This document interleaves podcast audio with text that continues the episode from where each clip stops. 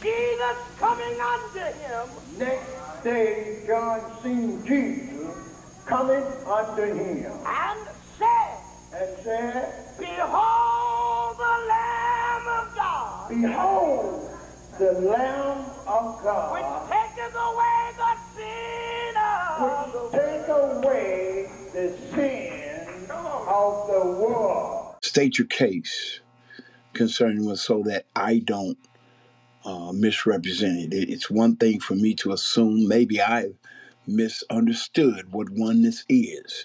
But if they hear it from you, uh, when I make my statements, if what I'm saying is true, then it will come out in the wash as something that you have said and not my definition. Can you do that for me, sir? Certainly. Uh, I think the premise of uh, the oneness position is uh, very simplistic in the sense uh, it's uh, you can get a very good understanding of it from a high level overview. We believe foundationally that uh, as it relates to an understanding of the nature of God, that he has revealed himself specifically uh, through Christ Jesus. Uh, and of course, the medium through which we understand Christ is through the Word of God. We believe the New Testament is the final revelation concerning all things that are germane to mankind. But our reading of the scriptures is that one must read the Old Te- New Testament through the already established revelation of the Old Testament. That in order to have what we would understand as an apostolic worldview, we cannot have that divorced uh, from the foundational revelation that are revealed to us through the prophets, the apostles, and of course, Jesus Christ himself being the chief cornerstone. Uh, so essentially, oneness holds that based upon this hermeneutical foundation of what God has revealed of himself as one in the Old Testament, not just one in nature, not just one. Um, in a union type sense, but one in the sense of his personal identity. He has stressed it without reservation that he is one, one, one. Uh, and he, and more importantly, has revealed himself fundamentally as our Father in the Old Testament, Malachi 2.10.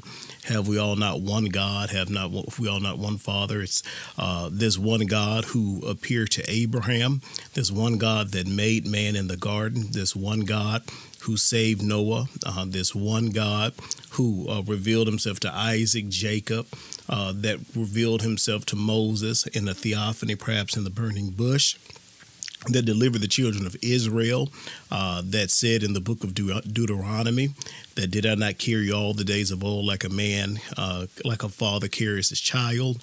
Uh, throughout all the witness of the Old Testament, we believe the most redundant and consistent uh, proposition that God makes of himself is that he is not only one, uh, as um, using unipersonal examples, but he reveals and solidifies that he is our Father because it is through his hands and his hands only has he stretched forth the earth in creation. And it is from this progressive revelation, which we would say that anything that would take a different course from what has already been established, because all things that were written aforetime were written for understanding, that if it diverges from this fundamental truth of who he is, uh, that it is not progressive revelation, it is divergent revelation.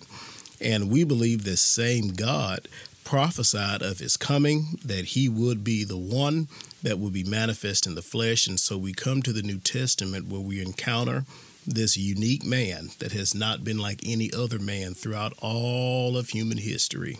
Uh, the very God of glory himself manifested or revealed himself by becoming perfectly enjoined to his creation without distorting the divine nature. Uh, and we call that incarnate God the Lord Jesus Christ. We believe that he was like us in all ways and always, but he was not just us because he was fully God and fully man. But his divinity was not limited to the incarnation. At the same extent that he was being God fully revealed in flesh, his divine omnipotence prerogatives were not thereby, thereby limited or exhausted by means of the incarnation. So he was at the same time as they used to say he was Mary's baby, but he was still the God of glory at the same time.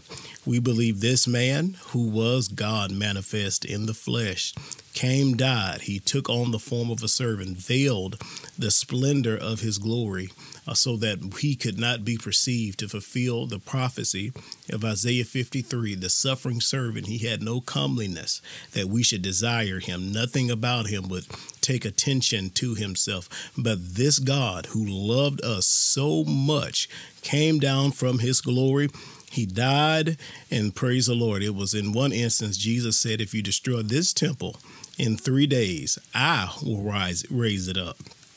But we have it being stated other places that Jesus said that the Father will raise it up. We, as one Oneness Pentecostals, uh, I would say the majority of us, there are divergences among us, I would imagine, as with any group. Uh, we believe wholeheartedly in the hypostatic union, not because it's theological uh, in the sense of a tradition, but because we can prove it from Scripture. Uh, Hebrews 1 and 3 that the unseen reality of the Son is the Father's nature Himself, clearly stated in Scripture. Uh, so it is this Jesus who died and was resurrected, ascended into the heavens. Uh, we believe that He makes intercession still for us through incarnation, that the incarnation of the hypostatic union is not something that will ever be in ended, even though the economic roles will be. But we understand, and I say this in landing in the prophecies of old in Zechariah, that the Lord God will come. It says Yahweh will come, and it talks about him placing his feet on the Mount of Olives. But we have in Acts 1 when the angels were looking at the disciples and they said, Ye men of Judea, why stand you uh, gazing into the skies? The same Jesus who you have seen leave uh, is going to return in like manner. Well, we have the like manner in his return. Uh, told he told us how he was going to come back before he left in Zechariah, where it says undisputably, not through an agent, not through an intermediary, but it says Yahweh Himself uh, shall come, and He will place His feet on the Mount of Olives, and they will cleave where I dare say that that will be the God incarnate, glorified in the man Jesus Christ, thus fulfilling the prophecies that we see in Revelation uh, 22 that his servants will see his face uh, and they will worship him. So essentially, we believe that everything that God is, that he has revealed it through Christ Jesus, the Son. Now, the difference would be we would understand the sonship of Jesus to be composite of his true humanity. And his true humanity would not simply be, uh, as some would say, a flesh suit. There are one those people who use that illustration. It makes my skin crawl, uh, not because I'm doubting their sincerity, but because it takes away from the reality of what a real incarnation is. A real incarnation is just not about putting bones and skin on. It is to become man 100% corporeally and non corporeally, which would encompass a true human soul. Now, this is the portion that I believe the Bible talks about when it says, Great is the mystery of godliness, because we have never had a human uh, like this before. There are some things the scripture does not tell us exhaustively, but it does tell us descriptively. And I, and I say that because uh, I, I just keep going on talking about oneness. Uh, that actually is the point. Uh, that that you go on talking about oneness so that uh, it's not misunderstood at all. But uh, okay, I'll, I will ask some questions so that I will, can make sure that I'm not misunderstanding and no one that is listening is misunderstanding uh, what you are saying. Are you saying that the uh, the character uh, that is described in the Old Testament as God, Yahweh, and Jehovah is one God? Yes, I'm saying uh, that, of course, which I believe uh, even Trinitarians would agree with us on that. That uh, he's definitely revealed himself numerically as one but we would maintain that this oneness is not a a, a tripersonal oneness uh, or, or societal uh, oneness, but we believe it is a personal oneness. Uh, that the way that he has described himself, of course, understanding this doesn't divorce the divine attributes. Okay, so this personal oneness, can you give me a uh, Bible verse or maybe two that says this is a personal oneness? Well, not in those exact words, uh, Well, but well, I give me in some other kind of. Okay, well, let me see here. I can uh, show you an example just real quickly. Going in the book of Exodus, um, let's see here. No, I'm sorry, Deuteronomy. And not to chapter six, usually with what a lot of us go to first, but I think it's a powerful case to be made by just reading the context of, um, and this is just simply uh, stated in uh, Deuteronomy, the first chapter, at the sixth chapter verse. one, It, verse, Yes, sir. verse six. What what Yes, sir. translation are we reading out of? oh, I'm reading out of the NET. N E T. Hold on. Hold on. Let me. Um, um, I'm going to put the BT next to the authorized version and see what we have. Go ahead. Go ahead. It starts off by stating, uh, The Lord our God spoke to us at Horeb and said, You have stayed in this area of this mountain long enough. Head out and resume your journey. This instance uh, that Moses is uh, recounting to them was the manifestation of when God will reveal himself in Exodus 19, verses 1 through 25, where the Bible says that they saw the God of Israel, which revealed himself uh, as one person. And of course, he did not use that word, but foundationally, we understand uh, that at that manifestation, uh, that when they saw him, they saw him being revealed as one person. Uh, it was uh, go to Where- verse. Where's that in? That's in Exodus 19, verses 1 through 25. Let's see. Let's see.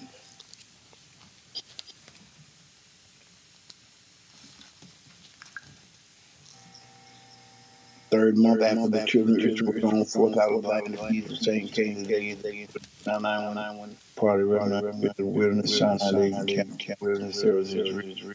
Moses went up and over and on the mountain, thou shalt thou say the house of Jacob, Israel, and Israel eagles, wings, bound to not shalt therefore obey the voice, covenant on an earth and mine, which shall be the priest, words shall speak of Israel, Moses Israel, commanded all the people answered together all the spoken with words of the people, people went to all souls, God is speaking, speaking also through Moses, going to going to the long grand, going to get this the third day, and the sun, yourselves and golden covenant, which are church, church, there's a stone on the mountain. Moses. Thank you, Father, for watching the conference. This third day, morning there were about thousand. And contract Moses brought forth people out of camp God. And they stood at the mountain because Jehovah stood in the fire the furnace and the fall great, great, great. When the voice of the trumpet waxed louder and louder, Moses spake, and God answered him by voice. Is that the end of what you want to read? What, what verse were you at?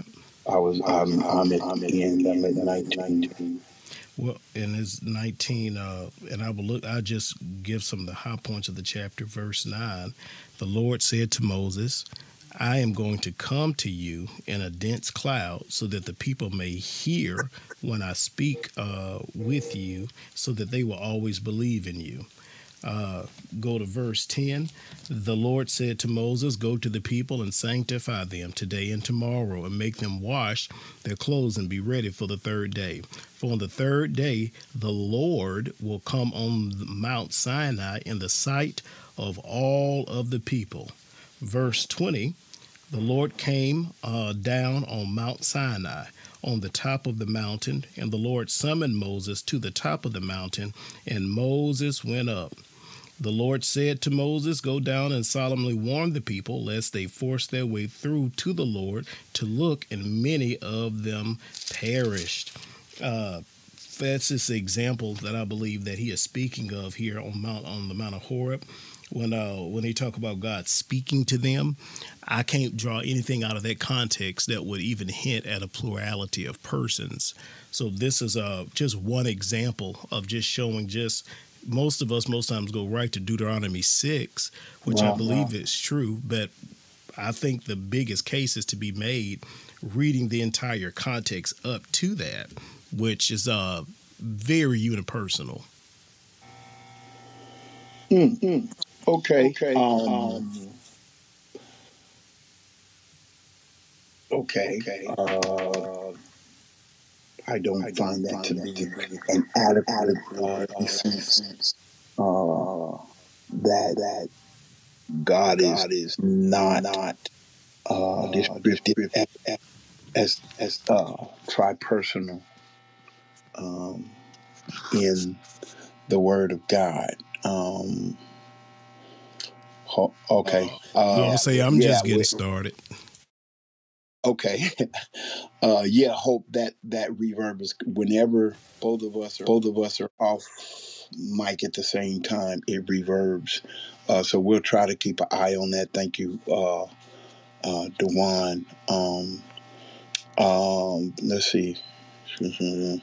Yeah, yeah, I got a couple of we got a couple of back chats on that one, uh uh Brandon. So when I'm on, I'll make sure that uh, you make sure you're muted, and when you're on, I'll make sure that I'm muted so that we are not uh, echoing. We want to, yeah, okay. Thank you, everybody, for uh, helping to hold us accountable uh, to the scripture.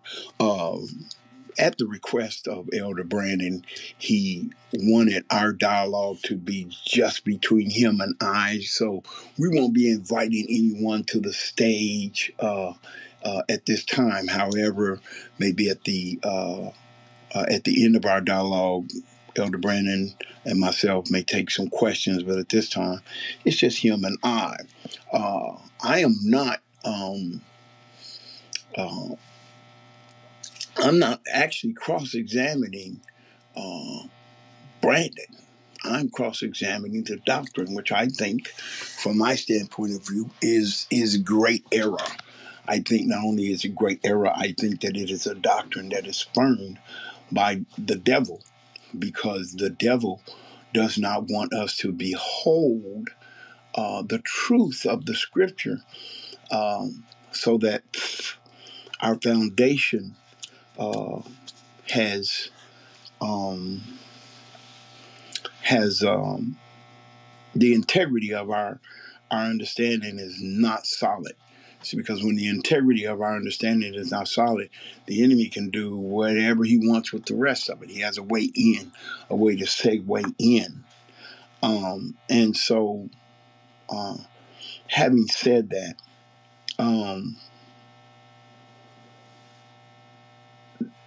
it, it's challenging. The challenge that I see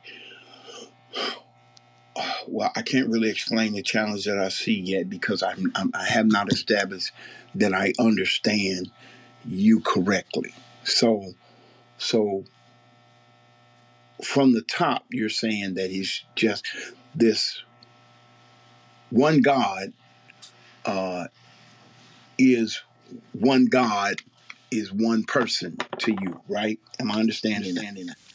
Yes, uh, this one God, who is one person, uh, has made it clear that He is the Father, and uh, and I don't want to do a, a scripture jump thing. Do do whatever you reason have to do Do whatever to you have to establish do your to foundation. establish your foundation. God, oh, thank you. Well, and the reason I'm showing that is because many times we go right to Deuteronomy 6 and 4, where people will say, well, this is not really a claim of monotheism. Uh, but I think the context alone uh, surrounding it will establish that there's no way in the world that a when we get to Deuteronomy six and four that these people would have thought on the worst day that it was more than one person, uh, and that was the reason I'm showing this. He starts off in that chapter. He talks about an instance when they saw the Lord God, and he did not show them three persons. He said the Lord God, the the God Himself, who beside Him there is no other. This is who appeared to us. He establishes that without question. then when it was interesting, uh, he reaffirms all throughout the book that I'm going to fulfill the promise that I made to your ancestor. But when did he make that that to uh, promise to his ancestor when he spoke to Abraham in the hills of Mamre, uh, where he he stayed and talked with the Lord, uh, another singular uh, theophany. But when we go to Deuteronomy 32, uh, it says, uh, uh, when he's giving these uh, addresses in verse 3 For will proclaim the name of the Lord. You must acknowledge the greatness of our God. As for the rock, his work is perfect, for all his ways are just. He is a reliable God who is never unjust. He is fair and upright. His people have been unfaithful to him. They have not acted like child, uh, acted like his children. Paternal language. This is their sin. They are perverse and a deceitful generation. Is this how you repay the Lord? Now we understand that Lord is the Father. You foolish, unwise people. Is he not your father, your creator? That correlates with Malachi 2:10. Is um, excuse me, he has made you and established you, the same God who has delivered them out of Egypt. Verse 7, remember the ancient days. Bear in mind the years of past generations. Ask your father and he will inform you, your elders, and they will tell you when the most high, again, talking about the same God who is the Father, gave the nations their inheritance when he divided up humankind. I believe that's referring to uh, a type of uh, the Tower of Babel. He set the boundaries of the peoples according to the number of the heavenly assembly. For the Lord's allotment is all his people. The Lord found him in a desolate land, in an empty wasteland where animals howl. He continually guarded him and taught him. Now, listen to this. He protected him like the pupil of his eye.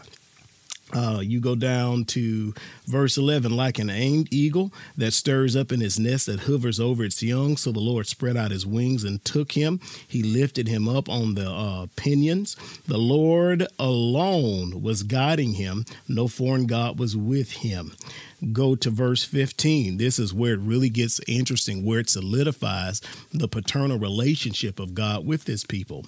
But Jeshurun became fat and kicked you, got fat and thick and stuffed. Then he deserted the God who made him. Now, this is very fascinating as we read, and treated the rock who saved him with contempt. They made him jealous with other gods. They enraged him with abhorrent idols. They sacrificed demons, not God. To gods they have not known, to new gods who have recently come along, gods your ancestors had not known had not known about.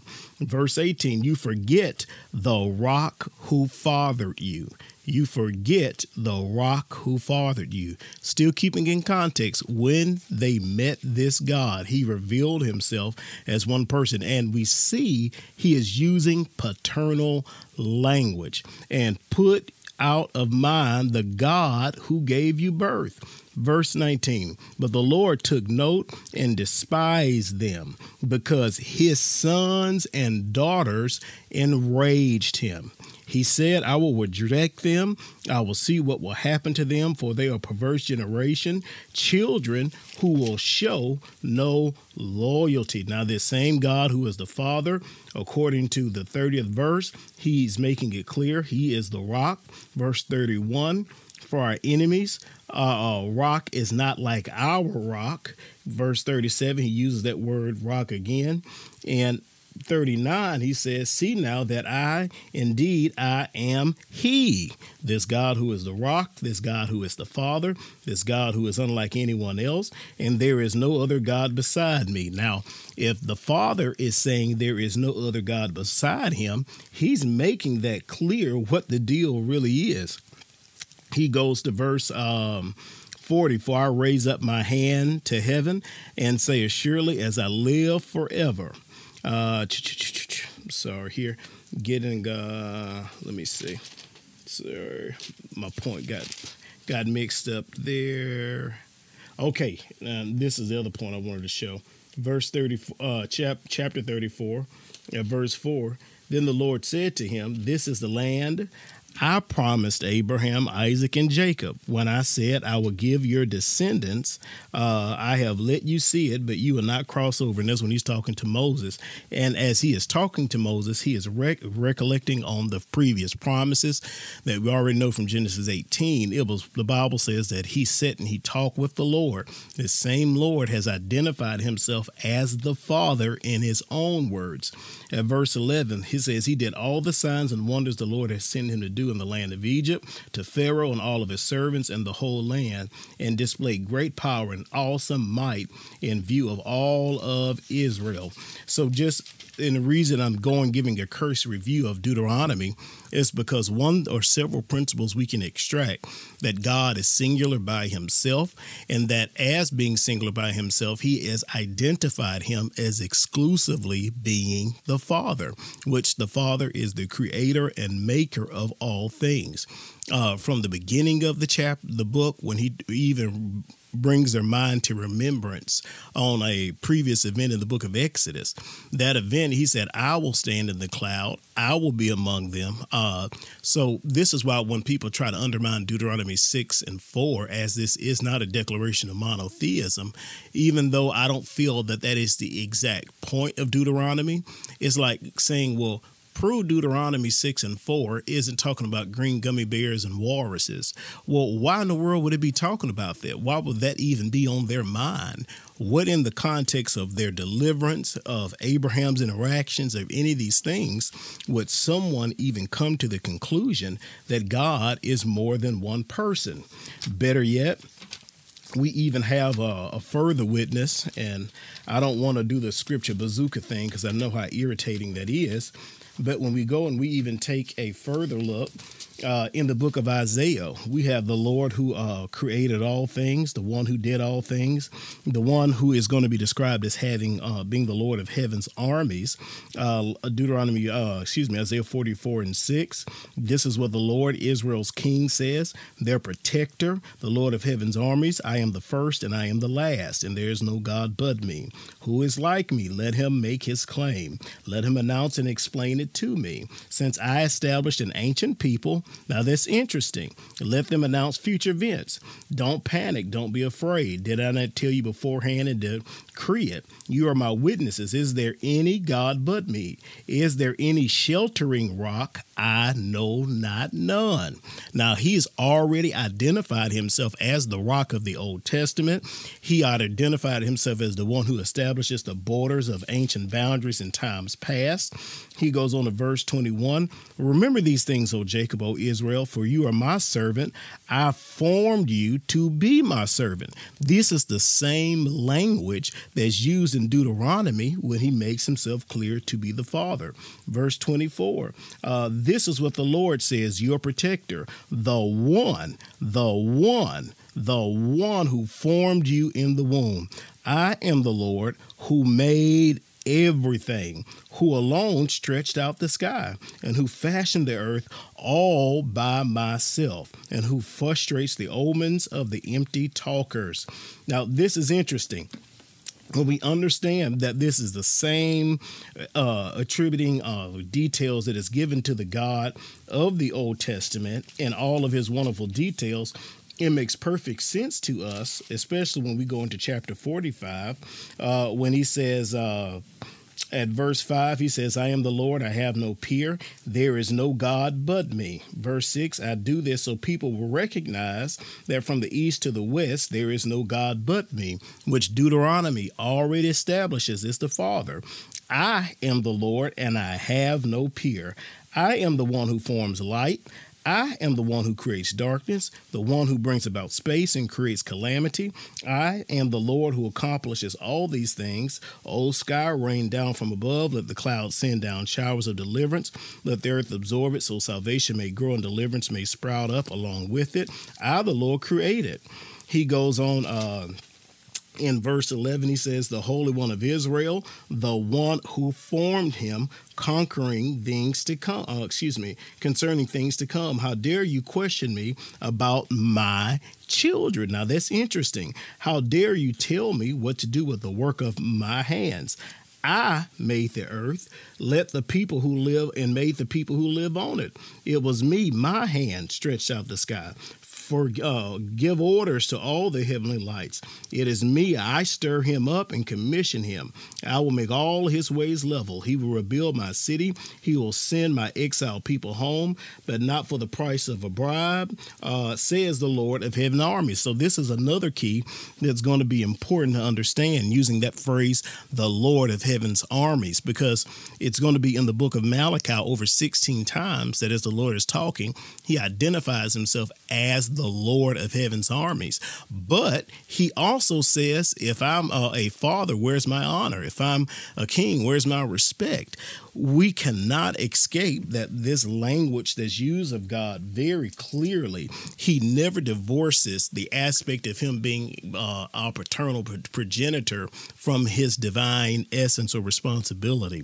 So the only problem is if we are to say that in all of these instances, that when it says me, myself, and I, unless the context is dictating different, that this must mean the Trinity, then we would have to accept that all members of the Trinity must be the Father. But from a oneness standpoint, we wholeheartedly accept that this one God, who is the Father in creation, has made it very clear there is no one with him, uh, especially in terms of equality of power. And this is a cursory look at our Old Testament foundation for understanding the oneness of God. And so we take our Old Testament understanding of the oneness of God, and as we receive progressive, not divergent revelation, we interpret what we're seeing through the New Testament through the lens of the Old Testament. And of course, I imagine we will go further into the New Testament as we have our conversation. But hopefully, that gives a just a even better understanding of why we view the Old Testament the way we do. Well, um, um mute you so we won't have that that Appreciate it sometime. It, yeah.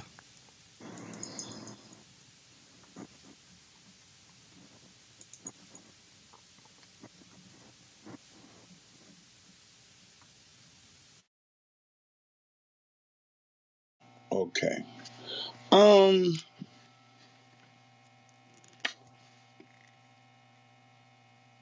you okay so so far uh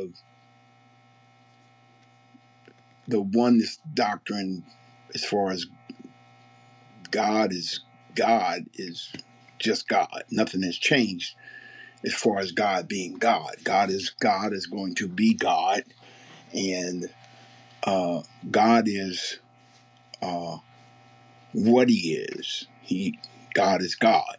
God is God to everybody on the planet that believes in God. He's God. They accept uh, his revelation, however, he has revealed to them that he is God. That hasn't changed. It's not going to change. The challenge is uh, statements like you made a statement about they would never have seen God in a certain, uh, uh, uh could see Him as more than uh, one God, of course, because He's God. But they were unable to see into what God would do concerning Himself uh, as God the Father, God the Son, and God the Holy Spirit in some ways. Now, I was listening to a rabbi, I can't remember his name, uh, speaking about the two powers in heaven and how that in in um, ancient times they did believe in the two powers, and that the reason why they stopped uh, really focusing and teaching about two powers in heaven was because of the Christians. They didn't like uh, to have to be able to admit that a portion of what the Christians are saying is uh, true because they people who are are Jews but are not saved don't like the Christian doctrine. We know this. But I just said that because I don't really have all of the information. I was just listening to it maybe three, four weeks ago. A rabbi, a Jewish rabbi, was talking about how that that aspect of the two powers Godhead uh, did exist and does exist. He was explaining it in the Bible from his Jewish uh, his Jewish standpoint of view, his Hebraic standpoint of view. So um, that's there. So about how they would have seen it. You made mention of how they would have seen it. So now, Could I could I make a note on the two powers uh, while, while we're still there? Yeah, go I actually have Alan F. Segal's work uh, called Two Powers in Heaven Early Rabbinic uh, Reports about Christianity and Gnosticism. In chapter one, um, Two Powers in Heaven, the history of the importance of this problem. Uh, and I'm in paragraph two. It says, even the heretics who believed in two powers in heaven have been discussed in several times in scholarly literature. Uh, ch- ch- trying to find another one. See here. Uh, ch- okay, on page number two, those heretics who believed in two powers in heaven present a most promising target in identifying identification of a sectarian group that do other heresies, because some kind of dualistic doctrine is inherent in the rabbinic uh, designation. And what's of even more fascination to me is that Mr. Segal, uh, within his book, he makes it very clear that they really don't know who this group was. Uh, and usually, sometimes when I hear people make the argument, well, all of them must have believed in two powers in heaven. If that's the case, why does he often, throughout his book, refer to them as a sectarian group? Well, that, Uh, that of- person, respectfully, that's not the person I'm talking about. The person that I'm talking, I'm talking actually here on Clubhouse talking about it. I mean, so I, I don't know who this is that you're talking about, and the fact that the fact He that wrote he wrote the uh, book. the guy, the guy that was here, No, I'm saying that I'm not sure the rabbi you're talking about. yeah, that, yeah, that, Alan F. Segal's work is considered the uh, the cornerstone of uh, two Yeah, powers yeah, theology yeah, in Second yeah. Temple period. the guy that was on was talking about how that um, uh, it was a challenge for him to have to come out as a um, as a Jew and have to make these statements that he was making because the community would resist him and was resisting him at the time. So I only mentioned it because it was something that actually happened in real time, uh, and because you had said that no one would have seen it that way. Be they heretics, Gnostics, or whatever, the, that group of people who are not Christians had this as an issue in their community. So I don't care if if the guy in your book refutes it. My point is is that they had this idea. Well, l- let me bring some clarity to you because this, the concept of two powers in heaven is in what they call the Second Temple period. Okay, What I'm okay. reading, what I- what I'm reading from is uh, out of the Bible, which would have been definitely uh, pre First Temple period, which I think would be a more sound witness.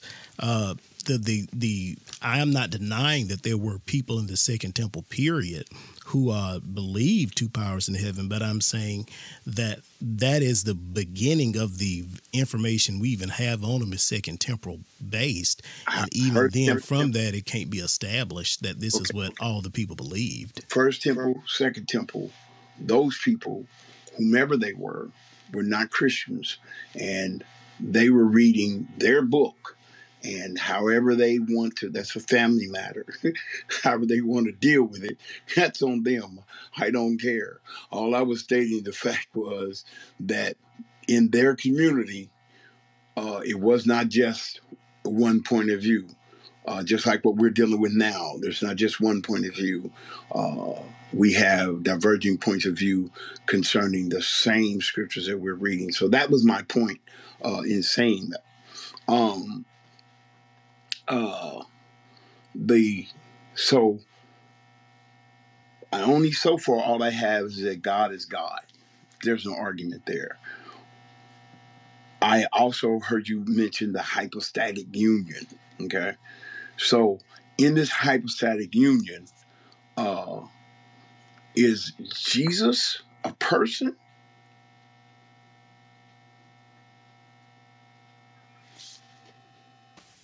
Okay, thank you. We believe the hypostatic union, the one person of Jesus.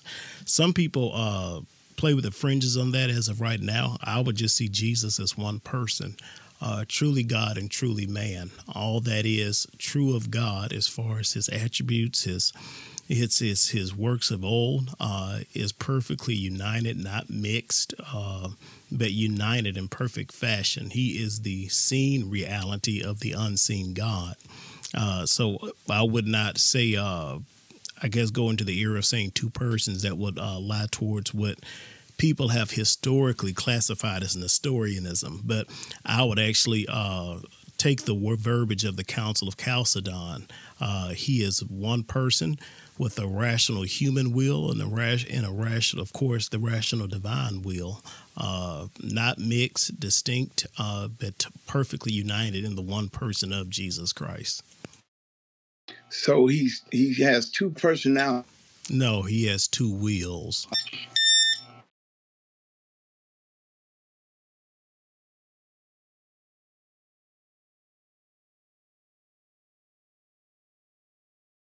If you're on mute, I'm I'm not sure if I can hear you.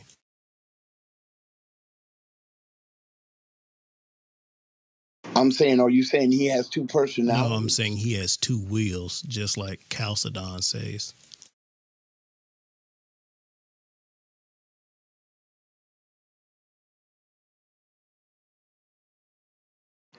Chalcedon doesn't seem to make uh, good sense. The Council of Chalcedon doesn't make sense. Yeah, yeah. No, that doesn't make sense because you're saying that there are two